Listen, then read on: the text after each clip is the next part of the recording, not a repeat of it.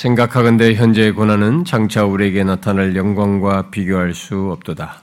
피조물이 고대하는 바는 하나님의 아들들이 나타나는 것인 피조물이 허무한데 굴복하는 것은 자기 뜻이 아니요 오직 굴복하게 하시는 이로 말미암음이라.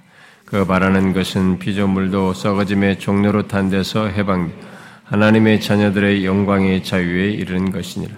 피조물이 다 이제까지 함께 탄식하며 함께 고통을 겪고 있는 것을 우리가 아느니라.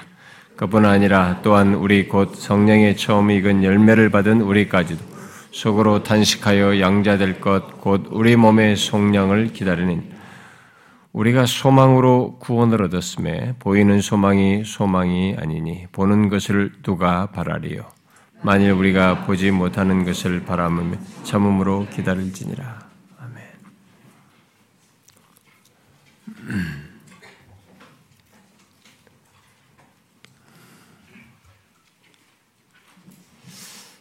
음, 예, 앞서서 살폈던 내용을 여러분들이 어, 기억하시죠? 어, 어, 예, 앞에서 우리가 살폈던 그런 예, 내용에서 우리가 피조물이 다 함께 탄식한다라는 것을 이렇게 우리가 지금 읽은 내용에서도 배경수 나오죠. 그걸 살폈는데 그것에 이어서 그뿐 아니라 우리까지도 예수 그리스도를 믿는 우리들까지도 속으로 탄식한다고 함으로써 하나님의 자녀들도 탄식한다는 것을 말했습니다. 자, 그러면서 그 탄식하는 우리에 대해서 바울이 어, 앞선 구절에서 어, 덧붙이죠. 23절에서요. 어, 성령의 처음 익은 열매를 받은 우리라고 이 얘기를 하면서 그런 우리들이 양자될 것, 우리 몸의 속량을 기다린다라고 했습니다. 바로 그 사실을 연결해 살폈습니다. 자, 그렇게 우리의 몸의 속량을 기다린다는 내용, 곧 그런 종말론적인 사실에 연결해서 어, 바울은 이제 오늘 우리가 살피려고 하는 24절, 25절에서 어, 소망에 대해서 얘기합니다. 그러니까 굉장히 논리적이에요. 굉장히 그런 내용을 말을 하면서 우리 몸의 속량을 기다린다라고 한 것에 바로 연결해서 이제 그런 미래와 맞물려서 이제 소망에 대해서 얘기를 합니다. 그래서 여기 지금 어, 이 앞에 그런 23절의 내용에 연결해서 소망을 말하기 위해 24절의 시작을 헬라어 성경은 왜냐하면으로 시작을 하고 있습니다.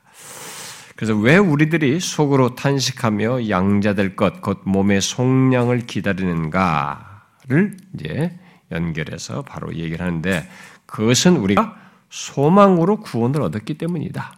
이렇게 대답을 하고 있어요. 왜 우리가 그렇게 몸의 속량을 기다리는가? 음? 근데 그것은 우리가 소망으로 어? 구원을 얻었기 때문이다. 우리가 이 몸의 속량을 기다리는 것은 분명히 예수 믿는 우리들은 이 소망을 갖고 사는 존재, 예? 구원과 만물의 소망을 갖는 존재라고 하는 것을 이렇게 지금 표현하고 있습니다. 아, 이 표현에 대해서 소망으로 구원을 얻었다라는 이 말에 대해서 여러분들이 약간 의아해할지도 모르겠습니다. 왜냐하면은 우리들이 일반적으로 교회 안에서 성경을 통해서 아는 바는 구원을 얻는 것은 믿음으로 얻는 것이다. 라는 것으로 우리가 알고 있기 때문이죠.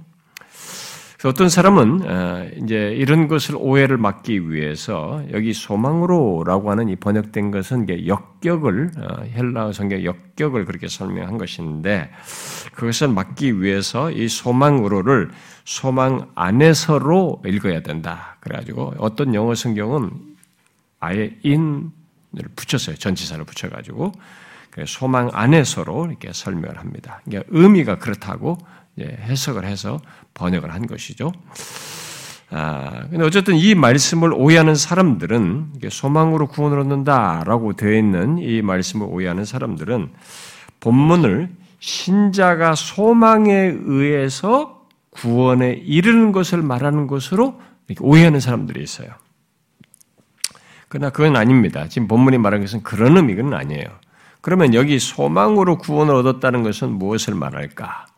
아, 먼저 이 본문은 구원을 얻었다라는 이 동사의 시제를 과거로 말하고 있다는 것을 먼저 주목할 필요가 있습니다. 과거 시제로 말하고 있죠. 아, 우리들은 이게 소망을 말함, 아니, 소망을 말하면서 이제 구원을 말하니까, 또 뭐 구원을 말하면서 소망을 말하니까, 미래에 얻을 구원을 생각을 할 수 있습니다. 소망, 구원, 이렇게 두 가지를 연결시키면, 아, 구원은 지금 미래에 얻을 구원을 말하는가 보다. 이렇게 생각을 할 수 있습니다만, 본문은 지금 여기 소망을 말을 하는데 소망과 구원을 연결시켜서 말을 할 때 이 구원을 과거 시제로 말하고 있어요. 미래의 얘기를 말하는 게 아니라 과거 시제를 써서 이미 소유한 구원을 말하고 있습니다. 자, 그러므로 여기 소망에 의해 장차 구원에 이르는 것도 아니고 또 과거 시제로 말하는 것을 살려서 신자가 이미 소유한 구원이 소망에 의해서 그거, 그의 것이 된다는 의미도 아닙니다. 지금 이 말은. 그래서 우리는 성경이 구원을 말하면서 믿음과 소망을 이렇게 구분하고 있는 것을 잘 기억해야 합니다. 어, 여러분 그 믿음, 소망, 사랑 이런 것도 그렇고 로마서 5장 1절부터 5절에서도 보면은 어, 우리가 믿음 얘기하지만은 믿음으로 의롭다을 얻었다고 그러지만은 또 소망을 따로 구분해서 얘기를 하죠. 그렇게 믿음과 소망이라는 것을 이렇게 어떤 신앙적인 연결성은 있지만 이것이 구분된 어떤 역할로서 말을 하는 것을 이렇게 뒤섞지는 않는다는 것입니다. 예, 그건 오해하면 안 되죠. 그래서 우리가 성경에서 익숙하게 또 일관되게 보듯이 우리가 구원을 얻는 것은 분명히 믿음으로 얻는 것입니다. 여러분 에베소서 2장이나 로마서 1장 16절 17절을 보듯이 우리가 믿음으로 구원을 얻는 것이죠. 자, 그러면 바울이 여기서 구원을 소망으로 뭐 또 의역을 해서 소망 안에서 얻는 것으로 말을 한다고 하면 그것이 도대체 그 의미는 뭘 무슨 뭘 말하는 것인가? 소망으로 구원 얻었다. 이게 무엇을 말할까요? 자, 여러분들 그 생각을 좀 해봐야 됩니다. 덜썩덜썩 그냥 답만 들으려고 한다든가 답만 생각을 하지 말고 한번 생각을 해봐야 됩니다. 구원을 소망 안에서 얻는 것으로 말을 했을 때 무엇을 뜻할까? 아, 여기서 지식이 아니라 지금 바울이 우리에게 어떤 그냥 툭 이렇다라는 지식을 말해주는 게 아니라 우리 그리스도인들에게 직접 관련된 내용을 지금 설명하는 거란 말이에요. 그러니까 우리의 신앙과 삶의 내용을 지금 음, 말을 하고 있으니까 어, 실제 그러한가 내게 있어서 이런 것은 어떤 것인가를 이렇게 한번 예, 곱씹어 봐야죠. 이것의 실제 내용이 어떠한지를 한번 생각해 봐야 됩니다. 그런데 이 소망으로 구원을 얻는다. 이게 사실 실제 자꾸 와닿지는 않을 수 있거든요. 이게 뭘 말할까? 이렇게 설명을 뭐 더 하면 좀 이해가 되겠습니다만 금방 와닿지는 않습니다. 슈라이너 말 아, 아, 아, 슈라이너 같은 사람은 여기 소망으로라는 말을 통해서 구원의 완성을 누리는 것을 지금 기대하고 있다. 이렇게 설명을 했어요. 그러니까 구원의 완성을 누릴 것 있잖아요. 앞에 미래 장차 누릴 거죠. 구원의 완성을 누릴 것을 지금 기대하고 있다. 그러니까 소망을 가운데 기도하는 거죠. 기대하고 있다라는 것을 이렇게 설명하고 있다. 그러죠. 그러니까 구원과 소망을 여기서 말하는 것을 그렇게 설명을 했어요. 또 무 같은 사람은 소망이 처음부터 구원과 관련된 것의 일부였었다는 것을 말한다. 그러니까 소망은 구원의 처음, 처음부터 구원과 관련되어 있다는 것을 이렇게 지금 표현하고 있다. 그러니까 누구든지 구원을 받으면 그 구원에는 처음부터 이 사람이 최종적인 완성의 상태에 이르기까지 소망과 관련되어 있다는 것. 그러니까 그래서 예, 소망이 구원과 관련된 것의 일부로 말을 한 것을 지금 이렇게 설명하고 있다. 설명을 했어요. 좀 더 와닿는 설명은 머레이 같은 사람이 한 것인데요. 여기 소망으로라는 말은 과거에 주어진 구원과 지금 소유하고 있는 구원이 소망으로 채색, 채색되어 있다는 사실을 가리킨다. 이렇게 말했어요. 그러니까 과거에 주어진 예수를 믿음으로써 과거에 주어진 구원과 뭐 죄사함을 얻고 죄의 형벌에서 어, 죄책을 면하게 되고 이렇게 다그 과거에 주어진 구원과 지금 소유하고 있는 구원이 소망으로 채색되어 있다는 것입니다. 그러니까 우리의 구원은 다 처음부터 끝까지 이렇게 소망으로 채색되어 있다는 거죠. 그러니까 누구든지 구원을 말하면 그 구원은 거기에 소망을 소망이라고 하는 이, 이 소망으로 설명하는, 그러니까 이 구원의 실제를 소유한 것에서부터 끝나지 않고 궁극적으로 성취까지 이 모든 내용을 바라보게 되는 이 소망이 이렇게 쫙 다 연결되어 있다라는 거죠. 그래서 결국 소망이 우리의 구원에 깊이 연루되어 있다는 것을 이렇게 이 말로서 좀 표현하고 있다는 것이 공통적인 설명이에요. 그래서 누구든지 어, 구원을 받은 사람은 소망 속에서 구원을 누리고 구원의 여정을 간다는 것입니다. 그야말로 구원과 소망은 항상 함께 있다는 것이죠. 어, 그러면 어떻게 구원과 항상 함께 있는 소망을 아, 아, 여기 그러면 이게 구원 이렇게 구원과 항, 상 함께 있는 소망이라는 것은 구체적으로 지금 어떤 소망을 말할까? 이 소망은 지금 무엇을 말할까? 아, 이미 어, 믿음으로 구원을 얻은 자가 갖는 이 소망은 쉽게 말하면 얻은 구원, 곧 믿음으로 얻게 된 이 복락들을 고대하는 것입니다. 이미 얻은 구원의 궁극적인 구원에 내포된 것뿐만 아니라 구원에 로 인해서 누리게 될 구원의 많은 복락들 그리고 궁극적인 복락을 열심히 고대하는 것 그것을 소망으로 지금 설명하고 있다는 것입니다. 아, 그러니까 여기 지금 소망이라는 것은 바로 이제 그런 의미라는 거죠. 자, 그러므로 우리의 구원은 항상 소망 중에 바라보는 것과 이렇게 붙어 있어요. 그러니까 구원, 구원은 소망 중에 바라보게 하는 것과 분리되어 있지 않습니다. 이것은 항상 연결되어 있어요.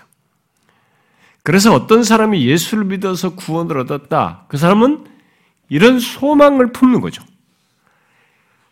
소망 중에 바라보게 하는 것을 항상 가지고 있어요. 그것을 열렬히 고대하는 것입니다. 열심히 고대하는 거죠. 아, 그래서 이미 앞선 구절들에서 특히 23절에서도 이 땅을 사는 동안 우리들이 갖고 있는 구원은 현재 시제로는 불완전하기 때문에 우리들이 지금 양자될 것, 곧 몸의 속량을 기다린다 이렇게 말을 했어요. 그러니까 항상 현재 시대로 구원을 받은 사람들은 이렇게 소망 중에 바라보게 되는 것이 있는 거죠. 그 몸의 속량으로 지금 말 23절로 말하면 몸의 속량에 해당하는 이런 것을 바라보면서 바라면서 기다리는 거죠. 우리의 구원이 그런 소망을 갖고 있어서 이 땅을 사는 동안 우리 또한 속으로 탄식하며 양자될 것을 아, 기다립니다. 결국 구원받은 자는 이 땅을 살면서 그렇게 소망을 이게 항상 실천해요. 소망이 뭐 어떤 사람의 말대로 소망을 연습합니다. 그러니까 항상 소망이 이렇게 드러나는 드러내는 거죠. 소망하는 거. 소망을 뭐 다른 표현 실천하는 거죠. 그 제가 조금만 더 집중을 했으면 이게 좀 더 이 부분을 더 쉽게 좀 다른 부가적인 설명들도 제가 좀 할 수도 있었는데 제가 뭐이 시차 적응을 하느라고 계속 진짜 막 사투를 벌였어요. 음. 근데 막 일단 그래도 제가 읽어야 할 분량들에 대해서는 좀 다 읽고 그랬는데 좀 더 그런 것들을 이렇게 깨있는 정신으로 제가 잘 이렇게 어, 좀 담, 담아서 여러분들에게 좀 전달하지 못하게 됐는데, 아, 예수 믿는 자에게 있어서 구원받은 자에게 있어서 이 땅에서의 삶은 이게 항상 소망의 실, 소망의 실천이 있는 것입니다. 그러니까 이 사람에게 소망, 그러니까 어떤 사람이 그래서 예수를 믿는다고 하는데 구원을 받았다고 하는데 소망하는 것이 없다. 소망이 실천되지 않는다. 그건 문제가 있는 것입니다. 여기서 지금 바울은 오늘 본문 두 구절에서 이 소망 중에 기다리는 것에 대한 내용을 서술형으로 얘기해요. 진술하고 있는 것입니다. 그러니까 이게 있는 거죠. 음? 이게 예수 믿는 사람에게는 실제로 있는 거예요.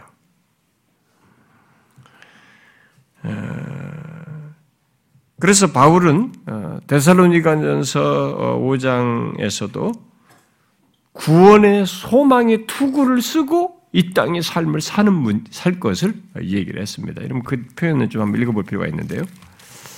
한번 보십시다.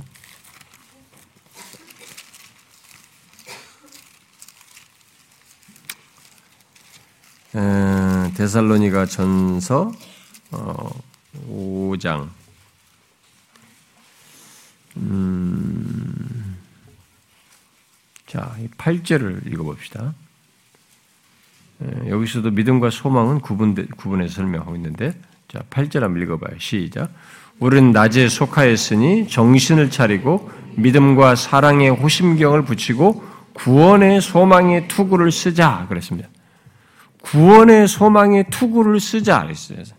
소망의 투구라고 그랬습니다. 그런데 이 소망을 구원과 연관시켰어요.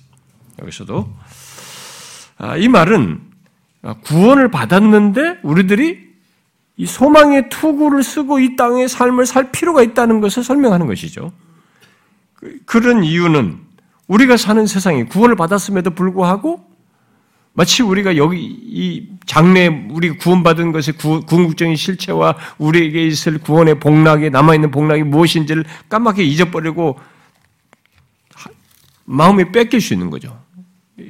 이 사단의 관계에 의해서 또 이 세상과 육체의 소욕에 의해서 이 세상의 유혹에 의해서 우리가 이런 것을 망각할 수 있는 거예요. 그래서 가끔 예수 믿는 사람들 보면 진짜 이 사람이 구원받은 것, 구원의 실체라도 장래 영광이 있다는 걸 알기는 하는가. 그런 것도 전혀 모르는 것처럼 이 세상이 전부인 것처럼 여기서 승부를 낼 것처럼 살아간다고요. 그래서 지금 바울이 여기서 구원의 소망의 투구라고 하는 거죠. 악한 자의 관계가 있는 이 세상이죠. 이 세상과 육신의 소욕에 의해서 이런 구원의 궁극적인 실체를 소망하면서 가야 되는데 그러지 못하고 여기에 함몰되는 거예요. 여기 마음을 뺏겨서 하는 거예요. 그런 것들을 사단과 세상과 육체, 육시, 육체의 소욕을 막기 위해서 구원의 여정 속에서 항상 이 소망의 투구를 써야 된다는 거예요. 응? 그래서 구원의 여정은 이 소망으로 이겨나가는 것이다. 그런 의미에서 소망의 투구로 지금 얘기를 하는 거죠. 무슨 말인지 아시겠어요? 그래서 이게 안 되는 사람들은 음 그래서 이 자기들이 이, 이, 어, 이 세상의 유혹과 이 사단의 관계에 에, 쉽게 빠져서 결국 자신이 구원받은 자로서 어떤 것이 있는지 미래의 장래 소망도 알지 못하고 거기서 원망하고 끝난 것처럼 절망하고 뭐 이런단 말이에요. 그런데 여러분이 알다시피 우리 믿음의 선배들이 이 세상에 수많은 유혹이 있었고 그리고 막 마지막에 죽음의 위험, 막그 협박, 그 온갖 고통이 있는데도 그리고 특별히 순교까지 해야 되는 상황에서도 그들은 이 소망의 투구를 썼습니다. 진짜. 자기가 지금 죽지만은 내가 비록 이런 것으로 고난을 당하지만 그러니까 현재의 고난을 있지만 내게 내 앞에 영광스러운 것이 있다는 거죠. 내 앞에 영광을 바라본 거죠. 그걸 소망한 것입니다. 그래서 이 사단의 관계를 이겼고 육체의 소욕을 이겼고 이 세상의 유혹을 이겼던 것입니다. 그러니까 우리의 구원의 여정에는 그게 있는 거예요.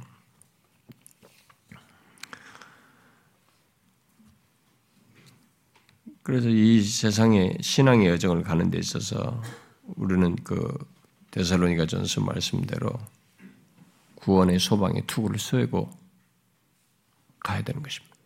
이 표현에 해당하는 그 내용이 있어야 되는 거죠. 근데 솔직히 말을 해서 오늘날 예수 믿는 사람들이 특별히 젊은 사람들이 이 소망의 투구 같은 걸 알겠어요? 아는가요? 소망 같은 것이 있습니까? 소망 같은 걸 생각합니까? 지금 현재에 막 내가 하고 싶은 게 많고 막 이거 어마어마한 이런 건데 여기에 지금 이것이 되나 저것이 되나 이것만 생각하지 지금 소망을 생각하기는 합니까? 그러니까 넘어지는 거예요. 사단의 관계에 빠져가지고 결국 자기가 열심히 현재 일에 충실한 것 같지만은 결국 사단의 관계에 빠져 있고 여기가 안 되면 다 끝난 것처럼 착각하고 거기 막 여기서 혼란에 빠지고 믿음도 흔들리고 엉망인 것입니다. 구원받은 자인지 의문을 갖게 할 정도로 구원받은 자의 영광스러움과 신분과 지위도 제대로 못 누리는 그런 일이 있는 거죠. 소망의 투구를 쓰지 않는 것. 그런 모습을 갖는 거죠. 네. 그러면 우리가 소망하는 것 또는 이 소망의 대상이 그러면 무엇을 좀 소망한다는 거예요? 소망의 대상은 어떤 것일까요? 네? 자, 그것은 여기 24절 하반절부터 25절이 말하는 바대로 보이는 소망 또는 보이는 것이 아니라 부정을 하죠. 우리가 소망하는 것은 소망 우리의 소망의 대상은 보이는 것이 아니다. 보이는 게 아니고 그 다음 절에 가서 뭐라 그래요? 바로 우리가 보지 못하는 것이다. 보지 못하는 것. 보지 못하는 것이다. 응? 정확하게 얘기하고 있죠?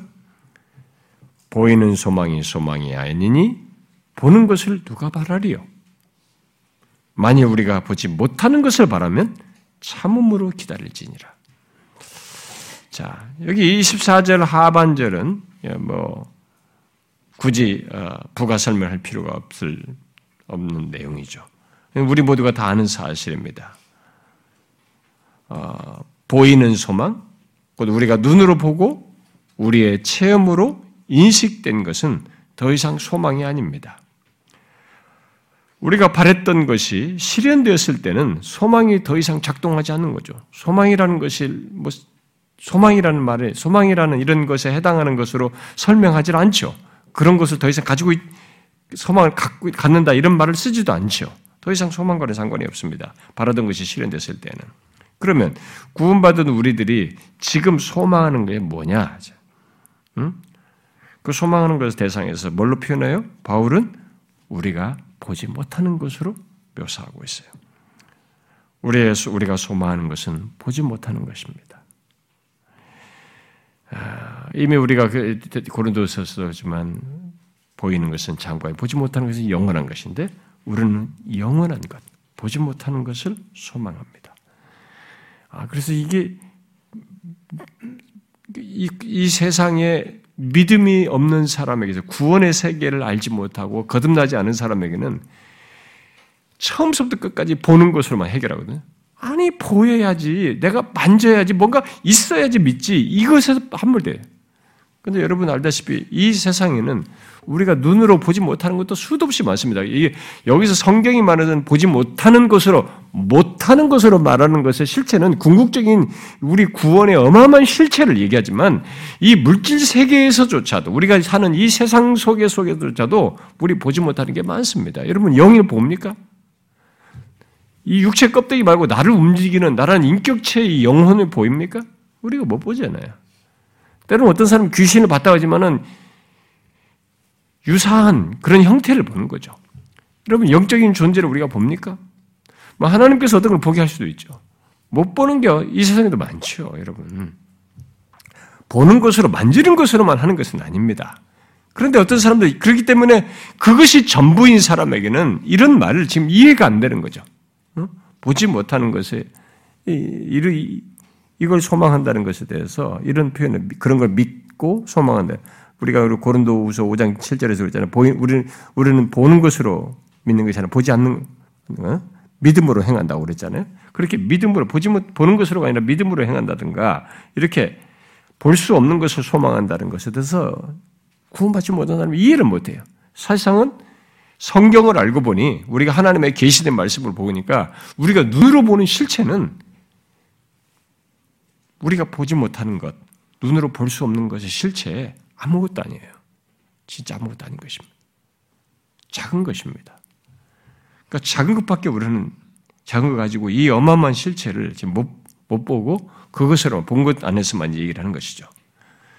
이미 드러난 실현된 현실이 아닌 지금 우리들이 보지 못하는 것, 바로 그것을 소망한다. 지금 보지 못하는 것은 그럼 뭐겠어요, 여러분? 앞에 내용으로 말하면 우리 앞선 구절로 말하면 우리 몸의 속량, 우리들의 우리들이 영화롭게 된 부활의 몸을 입고 영화롭게 되는 것. 앞에서 말한 것처럼 여러분 장차 우리가 영화로운 몸을 입게 되고 피조물이 썩어지며 종로로 돼서 해방되어 하나님의 자녀들의 영광의 자유에 참여하게 되는 것. 새 하늘과 새 땅. 하나님이 창조하신 그 앞에서 지금 이미 제가 앞서 설명한 그런 어마어마한 회복이잖아요. 장래에서. 그건 우리가 보지 못하는 것입니다. 그러니까 구어로서 어떤 묘사로 산다는 것은 한계가 있습니다. 여러분, 우리가 가지고 있는 형용사가 수천, 수만 개를 용서한다라도 그건 우리의 상상이 내가 어느 정도 가능한, 인식이 가능한 범주 안에서만 그 형용사를 가지고 이렇게 그려볼 뿐이에요. 그것의 실체는 여러분, 우리가 지금 물질적인 세계 안에서만 본 것이 있고 인식을 가져놔 버렸기 때문에 못 미쳐요. 앞에서 설명했잖아요. 우리가 피조물의 회복이라든가. 지금 그것입니다. 그것을 지금 보지 못하는 것으로 얘기죠. 고린도서에서는 영원한 것으로 말했습니다. 응? 영원한 것으로 얘기했는데 이것은 보지 못하는 것으로 설명. 우리가 소망하는 것은 보지 못하는 것입니다. 그래도 우리는 괜찮아요. 예수 믿는 사람. 보지 못하는 것으로 얘기해도 보지 못하는 것에 대한 이런 설명이 있거든요. 몸의 속량 그리고 역사적으로 그리스도께서 하셨고 부활된 몸을 보셨고 어떻게 될 것을 기록된 말씀이 있기 때문에 이런 말씀을 가지고 우리는 믿습니다. 그걸. 고린도후서 5장에서 믿음을 보는 것과 대조해서 말했듯이 소망도 똑같습니다. 소망도 보는 것과 대조해요. 그래서 소망의 대상을 우리는 지금 감지하거나 경험할 수 없습니다. 이 소망의 실체에 대해서, 소망하는 것의 궁극적인 실체에 대해서 우리는 그걸 지금 감지하거나 경험할 수 없어요. 그러나 우리는 그것을 확실히 소망합니다. 믿고 확실히 소망해요. 이 계시된 말씀에서 그 실체가 우리 몸의 몸의 속량 그것을 알고 우리는 소망합니다. 예수 믿는 사람은 그래요. 예수를 안 믿는 사람들은 거듭나지 않은 사람들은 이게 안 됩니다. 어, 내 몸의 속량을 소망한다. 이게 안 돼요. 자기가 눈에 보이는 게 전부라고요. 진짜. 그리고 심지어 임종할 때도 그래요. 임종할 때도 그런 구원의 실체를 얘기하면서 그걸 믿도록 아무리 권해도 이 사람에게는 안 믿어져요. 수용이 안 돼. 뭐 기적적으로 어떤 사람이 예수를 받아들이고 그 연약한 조건에서 주님을 수용하는 이런 것을 보이지만 이 사람이 이제 자신의 과거의 삶을 후회하면서 회개한다고 하면서 받아들임으로써 예수가 죽는 순간 예수를 믿는다고 하는 어떤 신앙의 역사가 기적적으로 하나님의 은혜에 의해서 있을 수 있습니다만 그 사람은 죽는다 할지라도 자기가 지금 알고 듣고 배운 바 실체가 없기 때문에 이것 이후의 소망의 실체는 알지 못하고 갑니다. 그렇게 해서 구원받는다 할지라도. 그렇기 때문에 대부분의 사람들은 자기가 알고 믿는 바가 없어서 이런 소망 같은 것을 죽는 임장에서는 거의 이해하거나 수용하지 못하고 쉽게 못 받아들여요. 근데 우리가 이 땅에서 살면서 대체적으로 어려서부터 뭐 죽으면 좋은 데 가고 천국 이런 막연한 생각을 하는 사람 수준들밖에 못, 그런 수준을 못 벗어나죠. 근데 우리가 여기서 얘기했잖아요. 소망은 성경에서 앞에서도 얘기했지만 어느 정도 이 얘기를 해줬잖아요. 우리가 이제 번째부터 영광으로부터 설명하면 이런 것들이. 근데 몸의 속량으로 설명한 것만 가지고도 우리는 우리가 소망해 하는 것이 보지 못하는 것이 그것의 실체가 어떠할지 우리는 생각할 수 있습니다. 그래서 바울은 여기 25절에서 우리가 그렇게 보지 못하는 것을 바라면 참음으로 기다린다. 예수 믿는 우리들은 확실히 소망합니다. 음? 소망에 어, 소망을 하는데 그런 보지 못하는 것으로 소망을 하는데 네, 그 소망을 할 때 보지 못하는 걸 바라할 때 어떻게 하냐? 우리는 참음으로 기다린다. 예수 믿는 사람들은 어, 이것을 지금 서술적으로 묘사를 하고 있습니다. 지금 명령어가 아니고요. 참음으로 기다린다. 직설법으로 말하고 있어요. 그러니까 우리 신자들 그렇게 한다는 거죠. 그러니까 이게 예수 믿는 사람들에게는 그냥 선택적으로 부가적으로 있는 게 아니라 다 갖는 것이다. 그래서 질문해 봐야 돼요, 여러분. 자신이 보지 못하는 것을 참음으로 바라고 있는, 예, 기다리는지 한번 봐야 됩니다. 예수 믿는 사람은 그게 다 있다는 거예요. 실제로 내가 그런지 한번 생각해 보셔야죠. 바울은 예수 그리스도를 믿는 우리들이 구원하는 여정을 어떻게 가는지, 특히 악과 고통, 죄, 유혹이 있는 이 세상을 어떻게 살아가야 하는지를 구체적으로 말해주고 있습니다. 이 말을 통해서. 바로 소망 안에서 보지 못하는 것을 바라면서 참음으로 기다린다 라는 말로서 설명하고 있어요. 그게 그렇게 함으로써 우리가 구원의 여정을 간다는 것입니다. 이 땅을 살아간다는 거죠. 많은 방해가 있고 유혹이 있고 고통이 있고 고난이 있는 세상을 그렇게 살아간다는 것입니다. 소망 안에서 보지 못하는 것을 바라보며 바라며 참음으로 기다림으로써 말입니다. 우리는 보는 것을 바라보는 자들이 아닙니다. 그렇다고 체념과 자포자기의 삶을 살아야 한다고 말하는 것은 아닙니다. 종종 예수 믿는 사람들 중에 죄와 씨름하면서 사는 것이 너무 힘들고 죄악된 이 세상에서의 삶이 너무 고단하니까 빨리 이 세상을 떠나고 싶다. 또 빨리 하나님께 가고 싶다. 죽고 싶다는 말을 그렇게 표현하는 거죠. 이렇게 말을 합니다. 그것은 어떤 면에서 일면에서 이 세상의 실체를 예수 믿기 전에 몰랐는데 예수 믿고 나니 이 세상의 실체를 알게 됐고 악한 세상 정말 너무 죄와 유혹이 거센 이 세상 그리고 신앙적인 씨름을 그 세상 속에 신앙적인 씨름을 하는 것 속에서 가질 수 있는 생각이고 태도일 수도 있습니다만 우리는 그것을 넘어서서 그렇게 염세적이고 이렇게 스토아적인 차원이 아니고 소극적인 차원이 아니라 더욱 적극적이어야 한다는 것을 여기서 말해주고 있습니다. 뭐예요? 바로 보지 못하는 것을 알고 바라는 사람들이 있다는 거죠. 그래서 참음으로 기다린다는 것입니다. 바울이 우리가 이전에도 읽었습니다만은 그, 그 항상 성경을 여러분들이 이게 잘 보시면 사도 바울이 그런 묘사를 잘합니다만 바울은 예수 믿는 사람들을 이렇게 도피적인 것으로 말하잖아요. 근데 1세기 당시만 해도 이 스토아적인 철학 사상이 그런 배경적이 있었기 때문에 금욕주의적이고 그런 것이 그러니까 어떤 종교 생활을 한다는 것은 워낙 이 속세에서 떠난다, 도피한다, 이렇게 그것을부터 금한다든가 이렇게 피하는 것으로 이렇게 시, 어? 신앙생활을 하려고 하는 그 자기들 구분하려고 하는 그 어, 그런 사상들, 종교 행위들이 많았단 말이에요. 사실 뭐 기독교가 그런 식으로 점점 발전해가지고 수도원 운동으로 발전하는 것도 사실 그런 면에서 바울이 말하는 적극성을 이렇게 바울이 말하는 균형을 어, 소극적인 것과 적극적인 걸 함께 말하는 이런 것을 갖지 않은 것이죠. 성경이 말하는 것. 그러니까 오늘날 이 뭐 힌두 사상도 그렇지만 불교 같은 것도 마찬가지입니다. 이 사람들도 속세를 떠나서 이렇게 한다든가 뭐 이렇게 어, 결국 왜냐하면 이 불교 같은 경우는 마음이 전부거든요. 이 마음에 오늘도 무슨 뭐 어? 석가 탄이라고 그 무슨 인터뷰인가 뭐 이런 스님들의 성 이게 크게 영향이 미친 스님들의 그런 인, 뭐 글들이 있는 거 신문에서 잠깐 봤는데 그들은 마음이 전부예요. 응?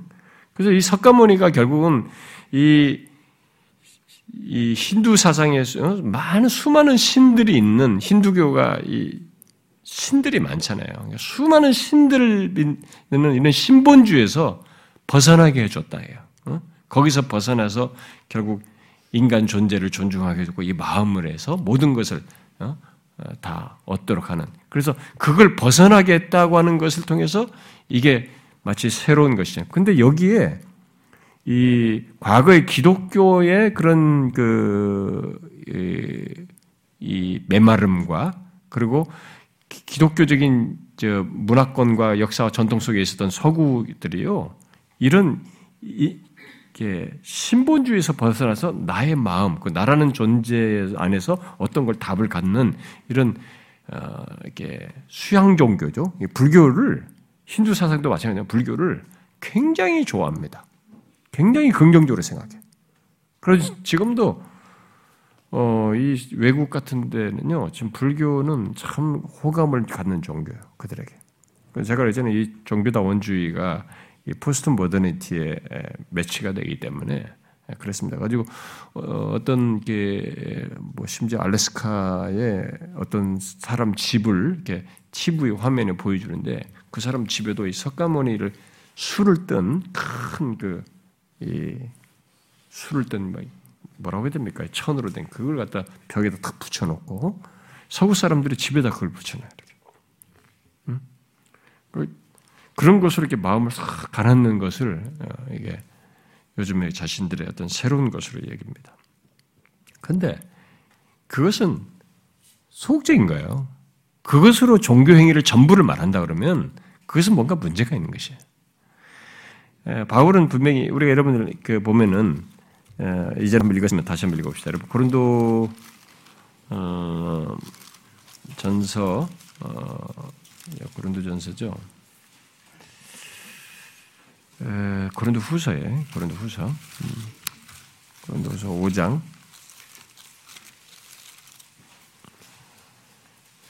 자 거기 2절부터 4절을 음, 한번 읽어봅시다. 2절부터 4절 읽어봐요. 시작. 참으로 우리가 여기 있어 탄식하며 하늘로부터 오는 우리 처소를 덧입기를 간절히 사모한 이렇게 입으면 우리가 벗은 자들로 발견되지 않으려 함이니 참으로 이 장막에 있는 우리가 짐진 것 같이 탄식하는 것은 벗고자 함이 아니요 오히려 덧입고자 함이니 죽을 것이 생명의 삼킨 바 되게 하려 함이라.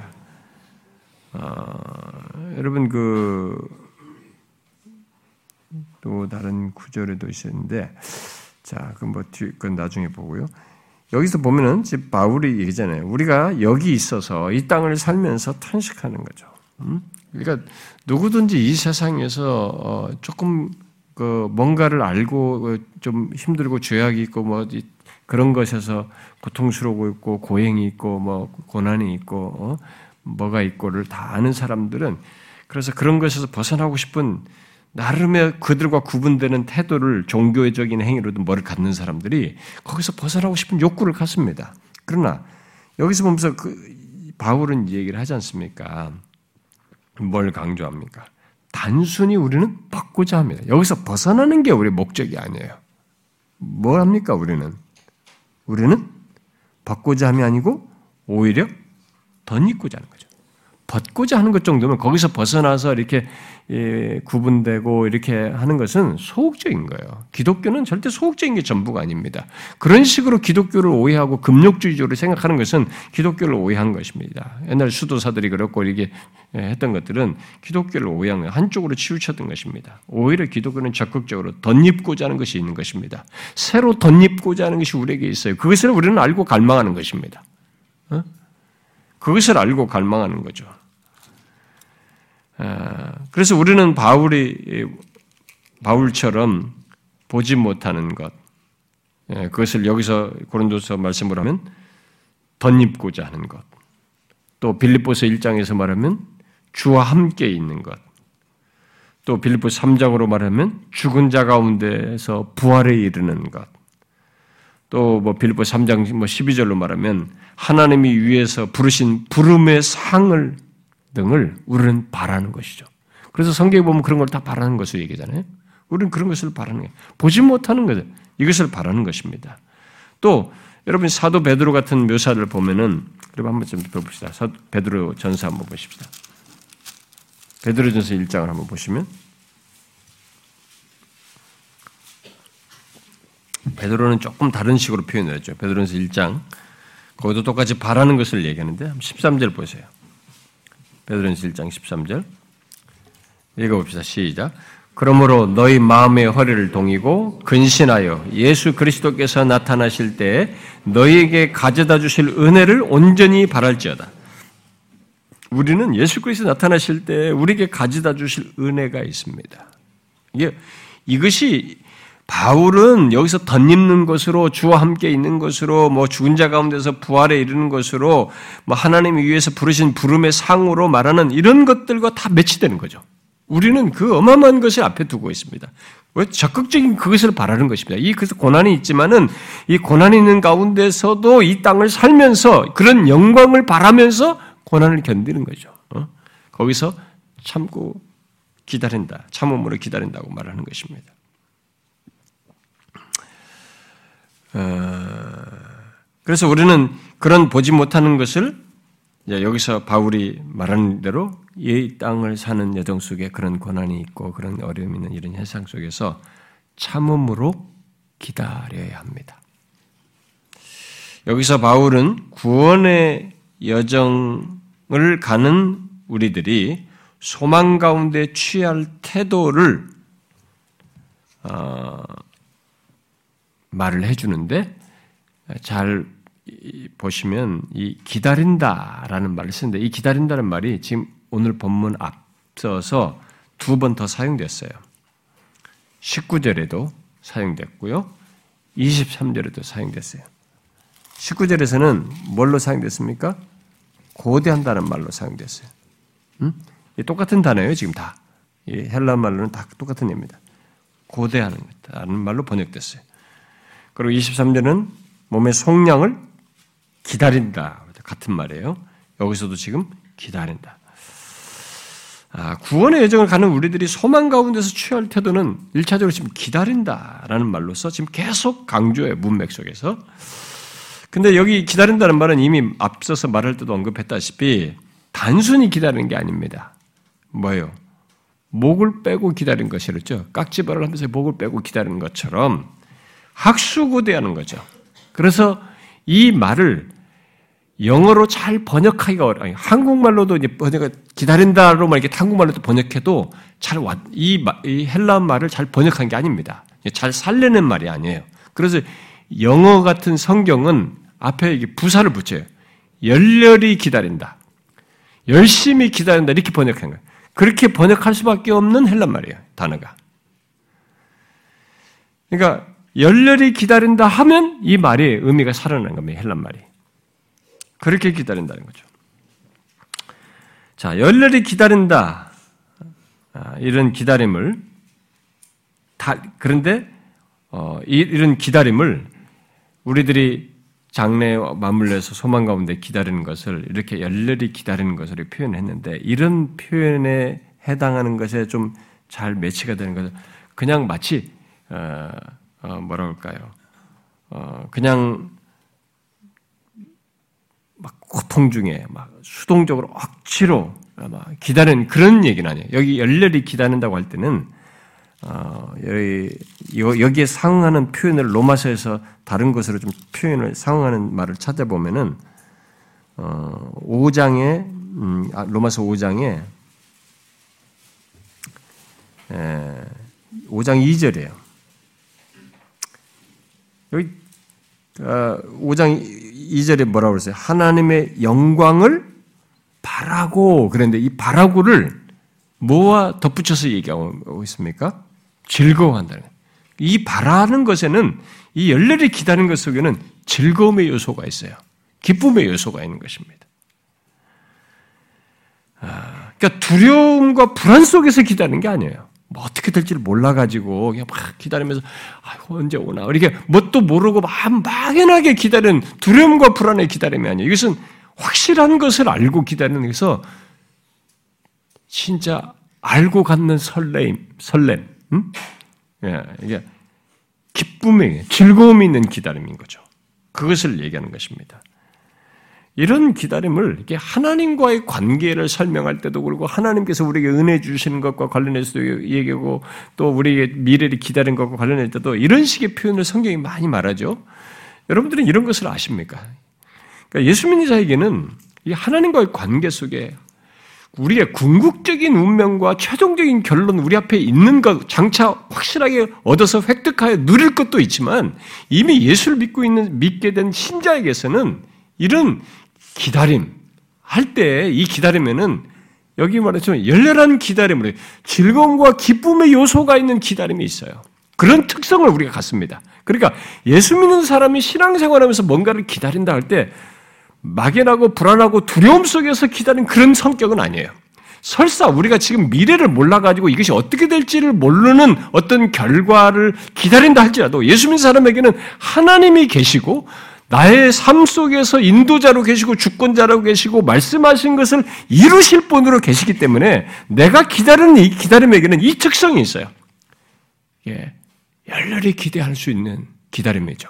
이게 설, 설렘과 기쁨의 요소가 있어요. 즐거움을 가지고 기다릴 수 있는 그런 특성인 것입니다. 그래서 여러분들 성경을 볼 때 예수 민 자를 기다린다라고 할 때는 항상 그런 단어를 볼 때 한번 지금 말한 것을 연결해서 딱 생각해 보시면 다 맞아 들어가요.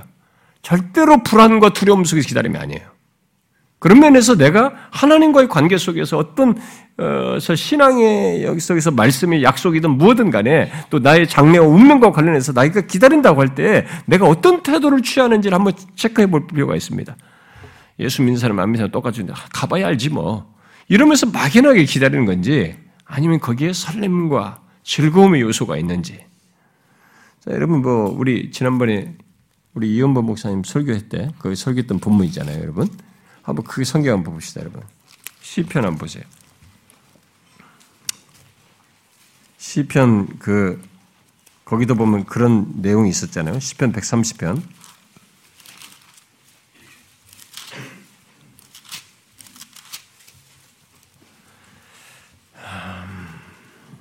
여기 그, 그, 시편 130편에 보면은 그 5절과 6절에 나오죠.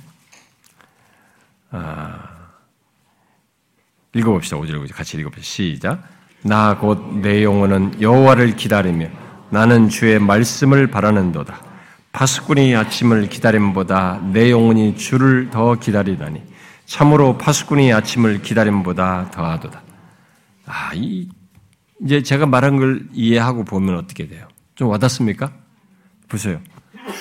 여호와를 기다린다.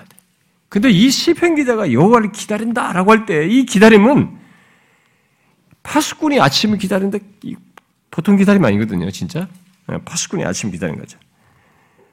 그 그것보다 더하다는 거예요. 그러니까 이게 뭐 뭐가 있는 것입니까? 두려움과 불안의 기다림이에요? 아닙니다. 여기에는 확신의 요소가 있어요. 설렘과 즐거움이 있습니다. 기쁨과 기대가 있어요.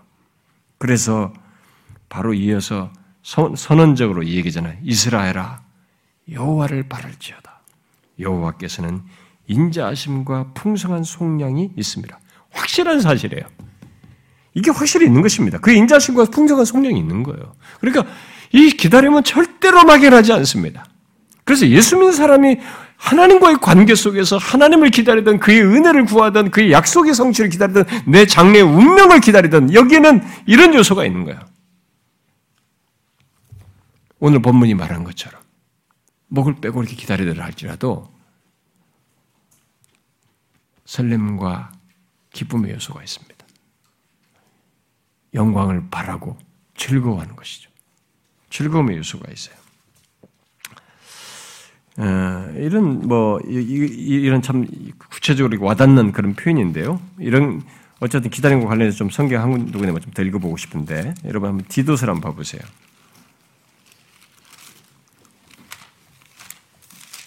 디도서 2장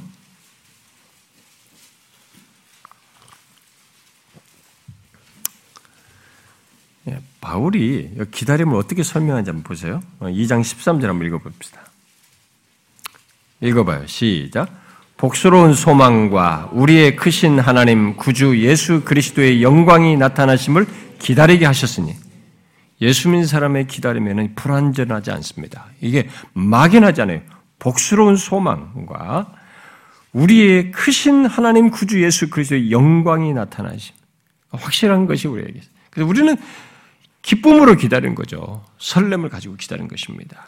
예, 그래서 예, 장래 궁극적인 상태와 관련해서도 그래서 베드로 사도도 같은 맥락에서 얘기하는데 여러분 베드로 그 후서 한번 끝장 한번 봅시다. 베드로 후서 3장. 지난번에 한번 읽었던 구절인데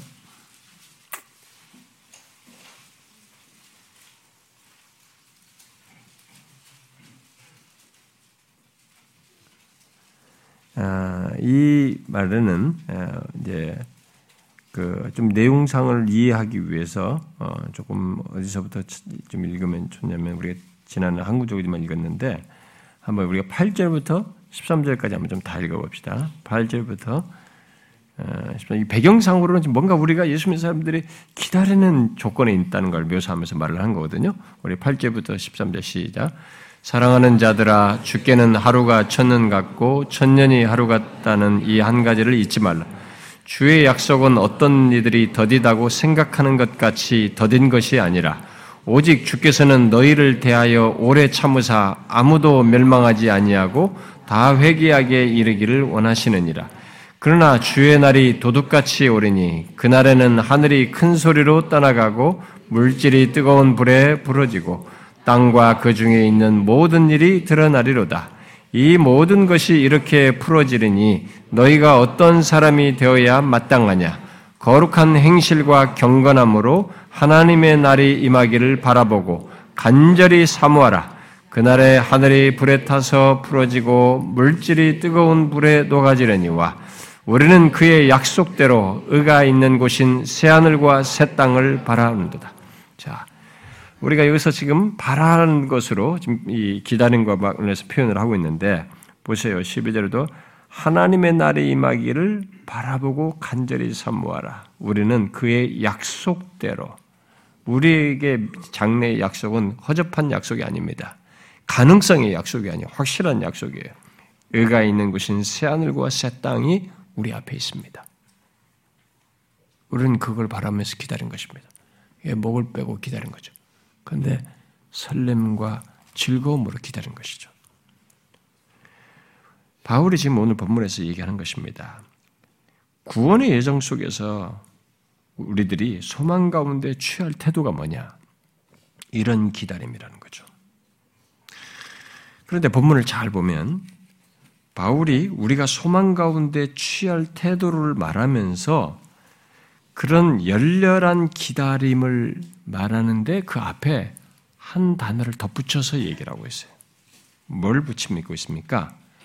참음으로 얘기하고 있어요. 열렬히 기다리는데 참음으로. 여러분, 며칠을 한번 해보세요. 바울이 얼마나 균형 있는 사람인지를, 그리고 성경이 우리가 얼마나 균형 있는 걸 말해주는지를 여기서 볼 수 있습니다. 참음으로써 기다려, 열렬히 기다려야 된다. 이렇게 말하고 있어요. 여기 참음은 뭐 쉽게 말하면 참으며 견디는 것입니다. 이것은, 이것은 이 참음은 어떤 계속적인 성격을 강조하는 표현이에요. 참는 것이 그냥 단회적인 것이 아니라 계속적인 것을 내포하여서 강조하는 것입니다. 그래서 부정어로 표현하면 지치지 않고로 묘사할 수 있는 거죠. 지치지 않고 열렬히 기도하는, 기다리는 것입니다. 지치지 않고 인내하면서 열렬히 기도하는 거죠. 자, 이것은 만약에 우리가 소망할 것이 없다고 하면 이런 일이 가능하지도 않고 할 수도 없습니다. 아, 참고 기다린다. 이건 소망할 것이 없다면 말할 수가 없어요. 근데 우리는 소망할 것이 있기 때문에 이렇게 지치지 않고 참고 기다린다는 것입니다. 예수 믿는 사람들은. 자, 우리는 너무나 복되고 영광스러운 장래, 소망할 것을 가지고 있습니다.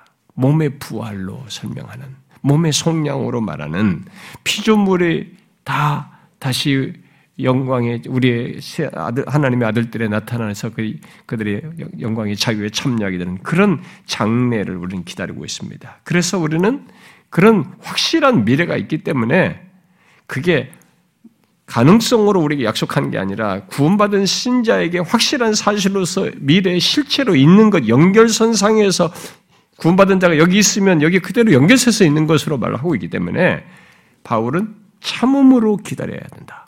이렇게 말하고 있습니다. 근데 이것을 서술로 말을 하니까 모든 그리스도인은 실제로 그렇게 한다는 것입니다. 참음으로 기다린다는 거죠. 많은 유혹이 있고 사단의 관계가 있고 세상과 육체의 소욕에 이런 방해가 있어도 거기서도 참음으로 기다린다는 것입니다. 우리는 보지 못하는 것을 소망 가운데서 참음으로 열렬히 기다리는 것을 함께 가져야 합니다. 이 두 가지 바울이 두 가지 균형 있게 말하는 것을 함께 가져야 합니다. 참음과 열렬히 기다림을 함께 가져야 한다는 것이죠. 아, 그런데 사, 실 우리가 경험적으로 보면 이 두 가지 균형을 잘 갖지 못하는 경우가 있습니다. 아, 열렬히 기다리는 것은 있는데 참을성이 없는 사람이 있고 어, 참을성은 있는데 열심이 없는 거예요. 그런 사람들이 있는 것이죠. 아, 교회당 안에는 실제로 이런 두 부류가 있어요. 근데 바울은 여기서 열심히 기다리되 참을성을 잃어서는 안 되고 또 너무 참은 나머지 우리의 기대를 잃어서는 안 된다는 거예요. 열렬히 그 사모하면서 기다리는 것을 잊어서는 잃어서는 안 된다는 것입니다. 종종 우리들이 참고 견디라는 것을 강조하면 열심히 좀 더, 덜하고 또 무기력에 빠지고 또 너무 쉽게 낭망하고 이렇게 비관주의에 빠지는 그런 사람들이 있습니다. 그래서 하나님의 약속에 대한 소망도 또 그런 장래에 대한 확신을 가지고 좀 갖는 이런 태도도 없이 너무 이게 팍 꺼져 버려. 뭐, 뭐 무기력하게 살아가 버려. 신앙생활 예수를 믿는다고 하는데 그래서 어느새 하나님의 약속도 있고 실질적인 면에서 불신앙적인 모습을 갖는 이런 사람들이 있는 것이죠. 근데 반대로 열심히 기다리는 것을 강조하면 참고 견디는 것을 하지 못하고 자꾸 빨리 하나님 응답하도록 하나님을 막 옥죄는 거예요. 하나님을 강압하는 거죠. 하나님을 강요합니다. 아, 기다리며 기대하는 것을 지금 빨리 손에 넣기를 원하면서 그걸 하나님 앞에 강요하는 것이죠. 지금의 고통과 고난에서 벗어나고자 하는 열망 속에서 하나님을 강요하는 그런 일을 하는 것이죠. 그래서 참고 견디는 것을 하지 못합니다. 그런데 하나님은 이런 최종적인 구원의 완성에서도 그렇지만 우리의 구원의 과정에서도 우리 구원에 하나님만의 계획이 있어요. 우리를 이루시고자 하는 뜻이 있습니다. 그렇기 때문에 나에 의해서 무엇을 이렇게 다 이게 어, 좌우되는 하나님으로 생각하면 안 되는 것입니다. 그래서 바울이 두 가지를 함께 참음과 열렬히 기다림을 함께 이것은 최종적인 구원 어, 나중에 몸의 속량으로 말하는 그리스도의 오심으로 있게 될 역사적인 구속의 성취의 완성과 관련해서도 얘기지만 우리 개인의 구원의 여정에서도 이것은 똑같이 적용됩니다. 참음과 열렬히 기다림. 한번 생각해 보세요. 여러분들이 예수를 믿는데 이 두 가지 요소가 없는 거예요. 어떤 사람은 하나밖에 없는 거예요. 그러면 자기가 그것 때문에 어려움을 겪습니다. 그러니까 그것으로 인해서 내 안에 시험이 들거나 하나님에 대한 오판을 하거나 스스로 꺼지거나 또 불신앙에 빠지거나 여러 가지 양태로 자기가 어려움을 겪어요. 그래서 우리는 여기 오늘 본문을 통해서 네 가지 사실을 좀 주목해야 됩니다. 우리의 구원의 여정은 보지 못하는 것에 대한 미움, 믿음. 음? 여기 지금 배경이 기재까지 보지 못하는 것에 대한 우리는 믿음을 확고히 갖고 그것을 확실히 있습니다. 보지 못하는 믿음과 그리고 그것을 소망하는 것 그리고 소망 가운데 참고 기다리는 것이 네 가지로 설명한 것입니다. 구원의 여정 속에서 이것을 이것이 필요로 하다는 배경, 필요로 하는 그 배경으로서 사단과 세상과 육체에 방해가 있습니다. 그리고 이 사단과 세상과 육체의 방해가 있기 때문에 우리는 보지 못하는 것에 대한 믿음을 확고히 갖고 그것을 소망하며 그 소망 가운데 참고 기다려야 합니다. 반드시 우리에게 약속한 것이 성취될 것이고 우리가 이르게 될 구원의 상태가 있는 것이죠. 그래서 우리는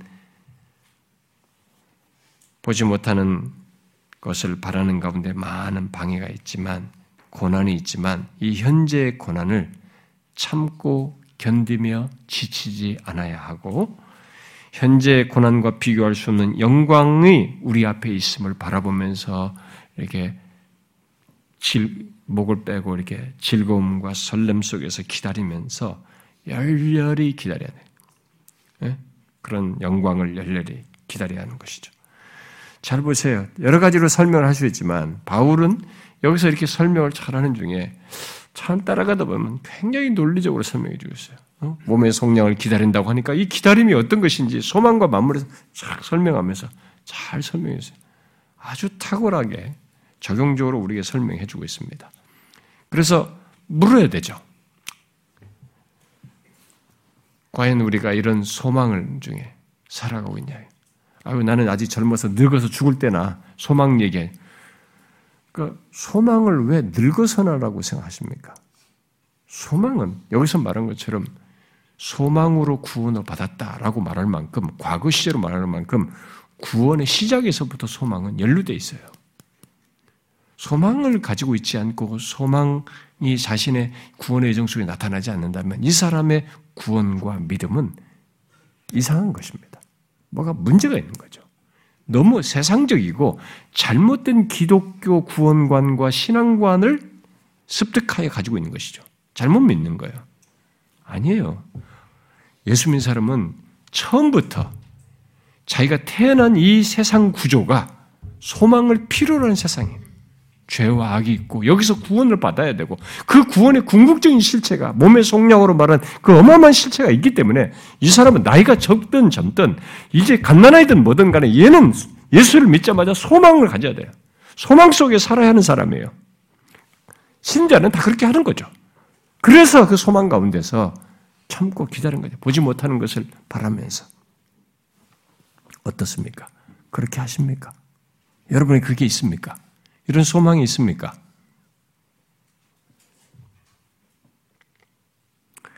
하나님의 말씀은 너무 투명하고요.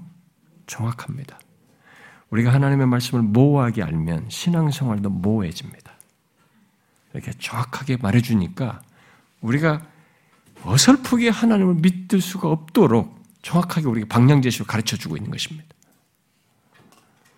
근데 저는 한 가지 우려는 우리 교회 성도들이 이런 걸 제법 우리 교회 밖에 있는 사람들은요, 우리 교회 성도들이 굉장한 줄 알아요. 그 제가 그런 말 할 때마다 당신이 우리 교회 조금만 하면 금방 실망합니다. 내가 다 깨트려요. 그러니까 그런 설교를 듣고 있으면 어떻게 했냐 이렇게 너무 과대평가를 해요. 근데 제가 우려를 하는 겁니다. 여러분들이 이렇게 선명한 이런 말씀을 듣고도 이것이 그 선명히 비추는 걸 따라서 신앙생활을 그렇게 선명하게 하지 못한다면 문제가 있어요. 여러분들이 은근한 외식의 맷집이 생기는 거죠. 외식의 껍데기가 두꺼워지는 거예요. 그 사람은 어지간한 사람한테 안 깨져요. 어?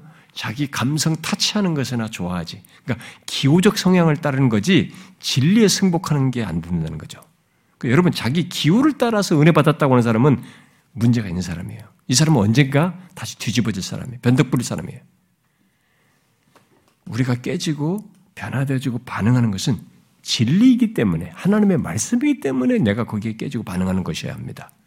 기호를 따라서 신앙생활하는 것은 말세의 증상이에요. 귀가 가려워서 자기가 듣고자 하는 사람입니다.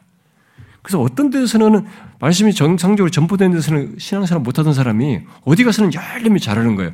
그게 그 사람에게 맞춰서 하나님께서 은혜를 주셔서 그럴 수도 있습니다. 그러나 많은 경우는 그 사람은 자기 기호를 맞춰줘서 그러면 자기 기호가 거기 맞은 거죠.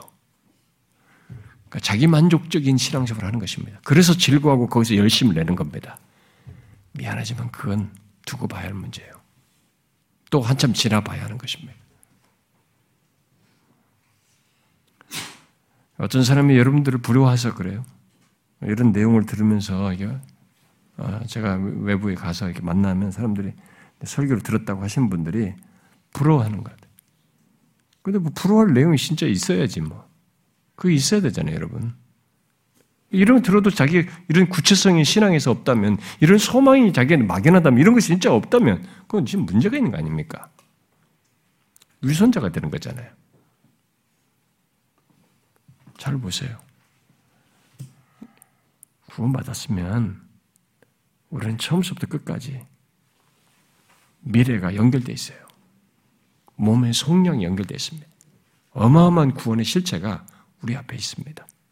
그것을 현재부터 우리는 알고 믿고 사실상 일부를 누리면서 소망하는 것입니다. 근데 궁극적인 실체가 아직 아니기 때문에 참고 기다려야 하는 것이죠.